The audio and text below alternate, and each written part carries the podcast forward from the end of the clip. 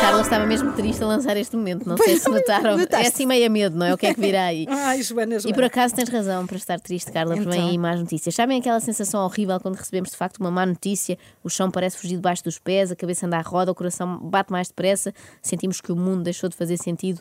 Foi exatamente o que eu senti quando vi no jornal que Madonna se prepara para abandonar Portugal. Isto fui eu quando soube. Gravei tudo para vocês verem quão real é a minha dor. Mas porquê é que reagiste em inglês? Isso Então, é que não se percebe. Para a Madonna perceber, claro. Ah. Quando aconteceu uma desgraça contigo, Ana Galvão, eu grito em espanhol. não! Não! Sim, sim. O meu desespero foi tanto que eu fui à janela e gritei: Por que nos fazes isto, Madonna? Como vamos conseguir viver sem ti? E por acaso ia uma vizinha a passar lá embaixo que me disse que vamos viver exatamente como vivíamos antes de 2017. E é capaz de ter razão, a Dona Lourdes. Ainda assim, eu não me conformo. Acho que a Madonna se portou mal connosco. Ao início eram tudo rosas. A cantora parece estar perdida de amores pelo país à beira-mar plantado. Pois, pois, nessa fase do namoro dizia que nós éramos os maiores, que nunca tinha andado com um país tão bonito, apesar de sermos um país muito mais velho que os seus ex, estávamos muito bem conservados, enfim, a lenga-lenga do costume. Love you. Lisbon. Yeah. Ela fazia Que esta isto? declaração. Era, foi o máximo que ela nos deu. Love you, Lisbon, yeah. Foi isto. Foi o esforço que ela, que ela aplicou nesta relação.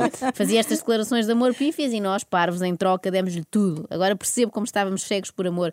Deixámo-la pisar a relva em sítios proibidos, andar a cavalo na praia, cantar com o Dino de Santiago no bairro Alto, inscrever o filho no Benfica, sujeitos que estávamos a tapar o surgimento do novo João Félix, até a deixámos levar a pobre da Celeste Rodrigues, não sei se lembram, Lembro, só queria lembro, estar em casa sossegada para o Réveillon em Nova Iorque. Não se faz. Deixámos tudo, fomos muito permissivos. Madonna fez de nós gato de sapato enquanto nos levava com estes elogios. O relato de um paraíso chamado Comporta chega pelo Instagram de Madonna. Isto é Portugal, isto é o paraíso. Mas porquê a música espanhola? Ah, não sei. Sobre não um relato sei. sobre Ah, Portugal. Deve ter a ver com a Isla Bonita. Apesar de não sermos uma ilha, mas acho que ela não teve tempo para perceber isso. Éramos o paraíso, tudo certo, mas só durante ano e meio. E assim se prova que somos definitivamente um bom destino de férias, mas não tanto para viver. É que nos meses da paixão tudo parece encantador. O pior é quando os casais começam a viver juntos, não é? A partilhar chatices do dia a dia.